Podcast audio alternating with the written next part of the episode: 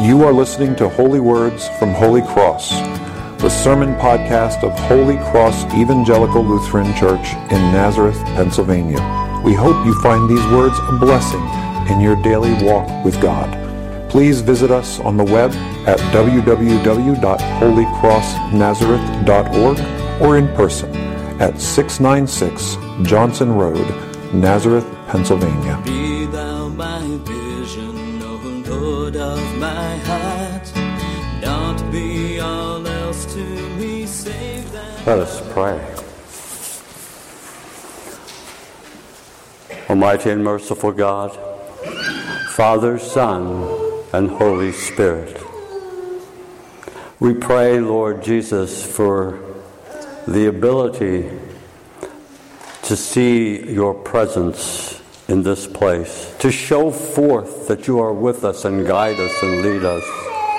We ask you to please bless the words that will be spoken.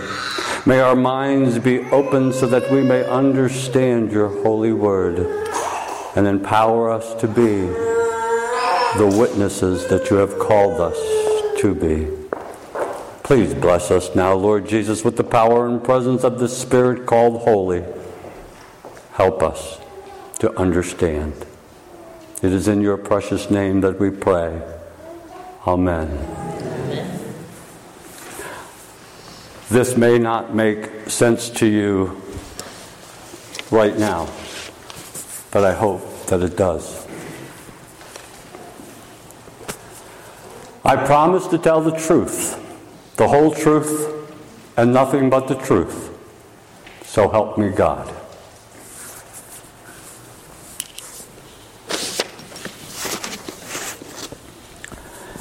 If we take a look at the gospel message for today, it begins by saying that the disciples were assembled and they were talking about something.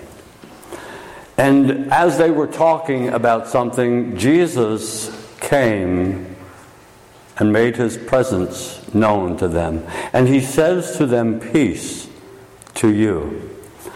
What they were talking about was when Jesus was crucified, you know that he had hundreds of followers. And that these people, when they've seen all their hope hanging on that cross, began to lose their hope. And they began to go back to their homes. And two of those people are what is written about in the Gospel of Luke 24 before this scripture reading today. They're on the road to Emmaus. And Jesus comes the resurrected Lord comes and walks with them and begins to un- open the scripture for them. But it wasn't until they came to a fork in the road where Jesus wanted to keep going, but he waited for the invitation of the two. And he took that invitation to spend the night with them and to have a meal. That's an important thing for us to remember about that story. Jesus waits for you to invite him in do so. And when he went in and spent time with those two disciples, when he broke the bread, their eyes were opened and they recognized him. Now, they just had a journey. They wanted to get some rest and some food, but in their excitement, they ran back to Jerusalem to tell the disciples, We seen him. That's what they were talking about when Jesus stands in their presence. Well, I don't know about you, but I would be startled. I would be frightened, just like they were. But Jesus asked them, Why are you troubled? Why do doubts arise in your mind? Look, it is me. Look at my hands. Look at my feet. Touch me. For a spirit has not flesh and bones. With this, the Lord Jesus has their countenance change. Went through a great deal of emotions already. Went from being startled and frightened to being troubled and in disbelief. And now they're at the point of joy and amazement. And Jesus says to them, Do you have anything to eat?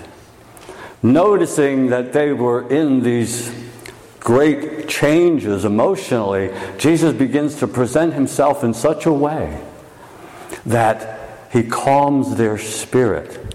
For they had probably eaten fish with him hundreds of times, maybe even a thousand times. They were fishermen, it's probably what they ate. It wasn't the first time that Jesus ate fish with them, but it was the first time that he was raised from the dead and he showed forth his presence calm their spirit. And then Jesus goes into this mode of recounting. He's reviewing, and he says to them, You know, when I was with you, we talked about these things. I told you all of these things were supposed to happen. And he started to explain to them again, calming their spirit. Nothing happened new. I told you this.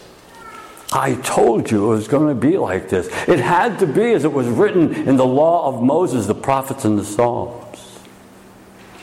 And then, after he explains this to them in reviewing and calming their spirits, he opens their minds so that they can begin to understand the Holy Scripture and they could begin to understand that the Christ had to be put to death and in three days rise again.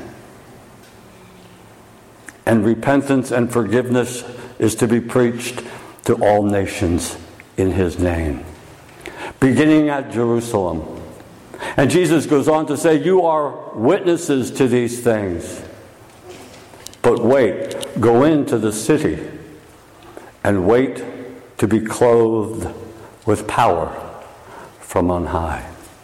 We started with what are they talking about? Through a gamut of emotions to Jesus becoming present and showing himself forth.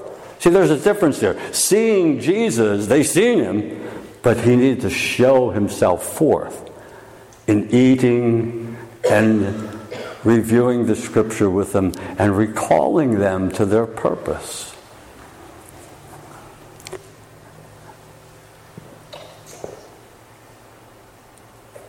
I was probably one of the most biblically ignorant people you would have ever met in your life. I knew absolutely nothing about the scripture. Zero. But I liked going to church, but I didn't understand it. And then a new pastor came to that congregation. His name was Pastor Rob Furler. He was fresh out of seminary. He was around my age. We got to be really good friends. And we went through this process where he was constantly inviting me to study the scripture, to which I absolutely refused. And I told him one day it was because I was so biblically ignorant that I would be made a fool of. But nevertheless, that whole piece ended up coming to what God wanted. And a Bible study was introduced, and I went to that Bible study. And the way I like to describe it to people is you know, the Word of God was like a mannequin to me. It looked real, but I didn't see any life in it. But the more I went through biblical study and the more I went through biblical study, God breathed His breath into that word, and I was able to see and I was able to understand things that I never understood before. Well, as my life began to change in this way, something happened. Something happened, and I actually thought I was losing my mind. I thought I was going nuts. After a period of time, I actually made an appointment to go talk to Pastor Furler about this. And I go into his office, and that's how I started. Pastor, I think I'm nuts. I think I'm losing my mind. I'm seeing things that I don't think are there. And he asked me to explain to him what I was seeing. I said, Well, in the sanctuary, only in the sanctuary. When you're preaching, I see this huge 10 foot high figure, powder blue. I cannot see any specific features other than his hands are on your shoulders. And wherever you go, He goes with you. And I said, It's there's lights in different colors, and they look like schools of fish moving all around the sanctuary. Pastor, I think I'm losing my mind. I don't know what's going on. He burst out laughing at me. Hmm, you should have known me back then. I reached across his desk, I grabbed him by his lapels, and I pulled him up to my face and said, This is no joke. to which Pastor Furl was like, Whoa, whoa, whoa, whoa, whoa, whoa. He said, The only reason I'm laughing is because Betty Seibert was just in here about an hour or two ago, and she described the exact same thing that you've seen. He said, I can't answer your question. I don't know why you're able to see it or she's able to see it. But consider it a blessing because God is allowing you to see presence that no one else can see. I went from startled and frightened to like, I want to see this. I wasn't allowed to see it again. It left. I was not allowed to see it. Time passed, study continued, the Word of God began to have more and more life into it for me. What I used to see in the sanctuary became dream. And I had this dream day after day, week after week. Finally, I go to the pastor. Pastor, I don't understand this. I think there may be a message, but I'm not sure. So I explained to him the dream. And although the dream was very long, I only remember three parts of it that I shared with him. It was my dad. He had his arm around me. We were both looking to the ground. I knew what he was talking about was serious stuff, but I never remembered a word that was spoken in the dream. And then when it was time for him to go, my dad had a 52 Willys Jeep. And the Jeep always had rust on it. But in the dream, after my dad got into the Jeep, I noticed that as he was driving away, all the rust was fixed. All the body filler was in, it was all primed, it was ready for a new finish. It was restored. And in the back of a Willys Jeep, there's a 12 by 12 glass. And no matter how far my dad drove away in this dream, I could see him through that glass. Time passed. Pastor Furler calls me into his office. And he said, I think I understand the dream. Here it is. This is what the Spirit showed him, and he told me. This is three decades ago. He said, It wasn't your dad, it was Jesus.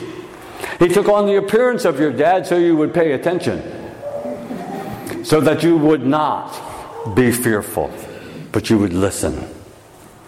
And he said, as the Jeep pulls away, and it's been restored, ready for new paint, he says, You will be involved in the church being restored. And no matter how far this goes away from you, don't ever take your eyes off a Christ. The dream was interpreted to me from Pastor Furler. Time passes.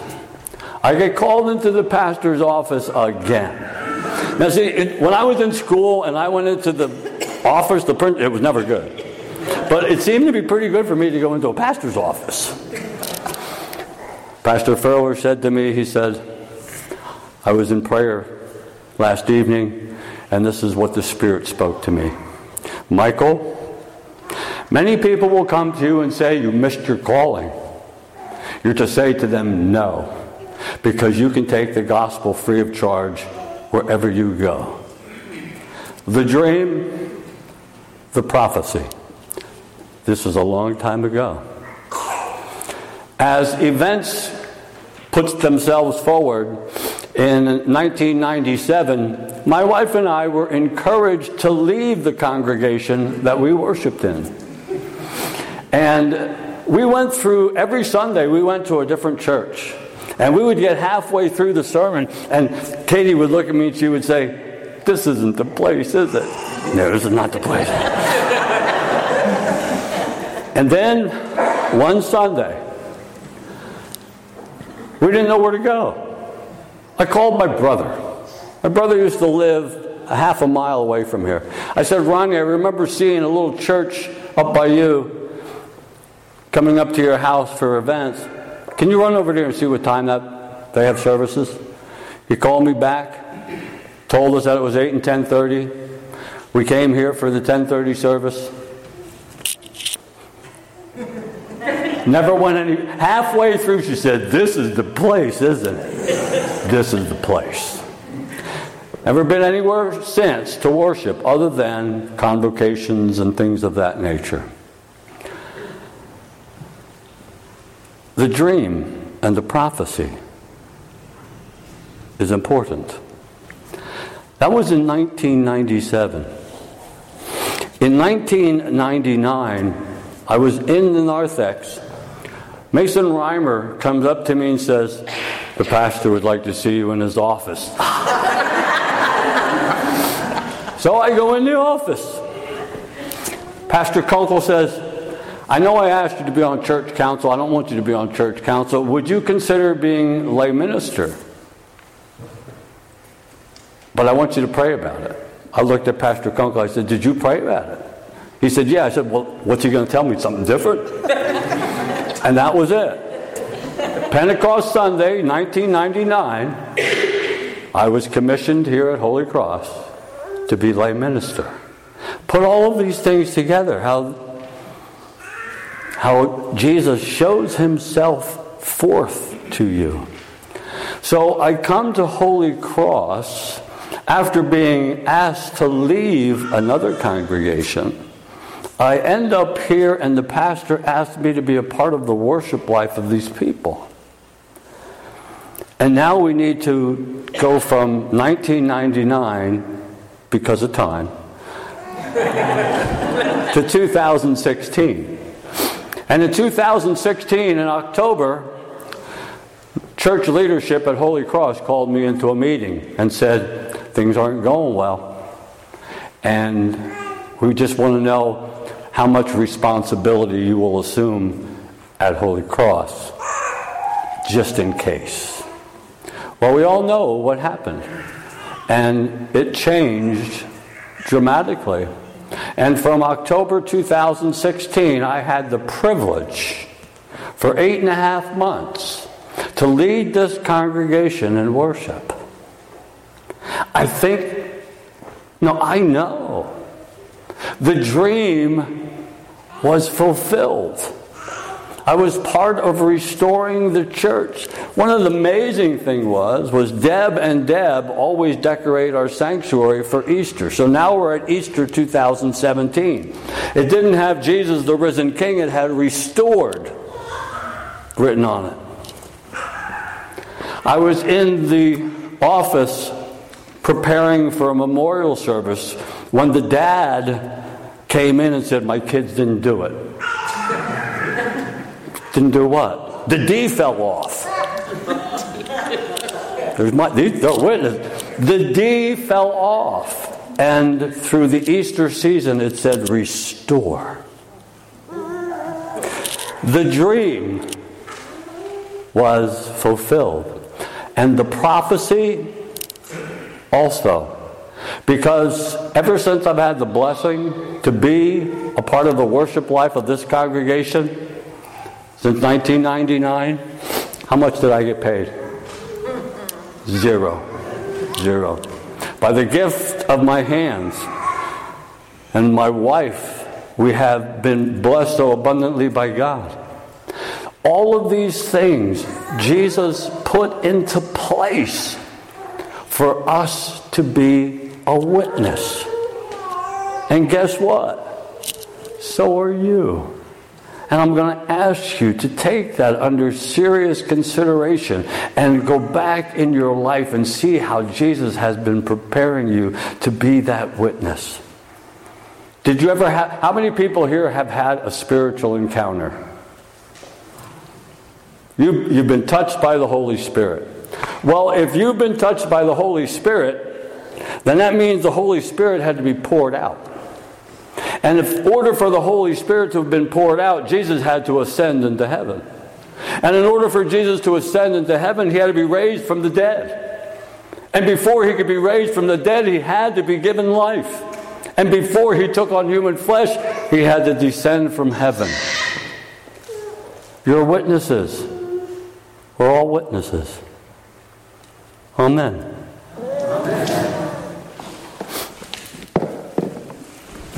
Oh, one thing.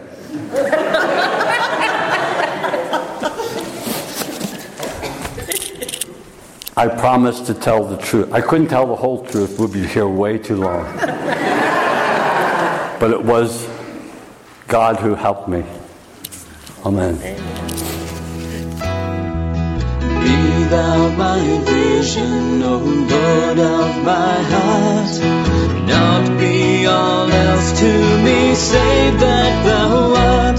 Be thou my best thought in the day and the night. Waking or sleeping, thy presence my light.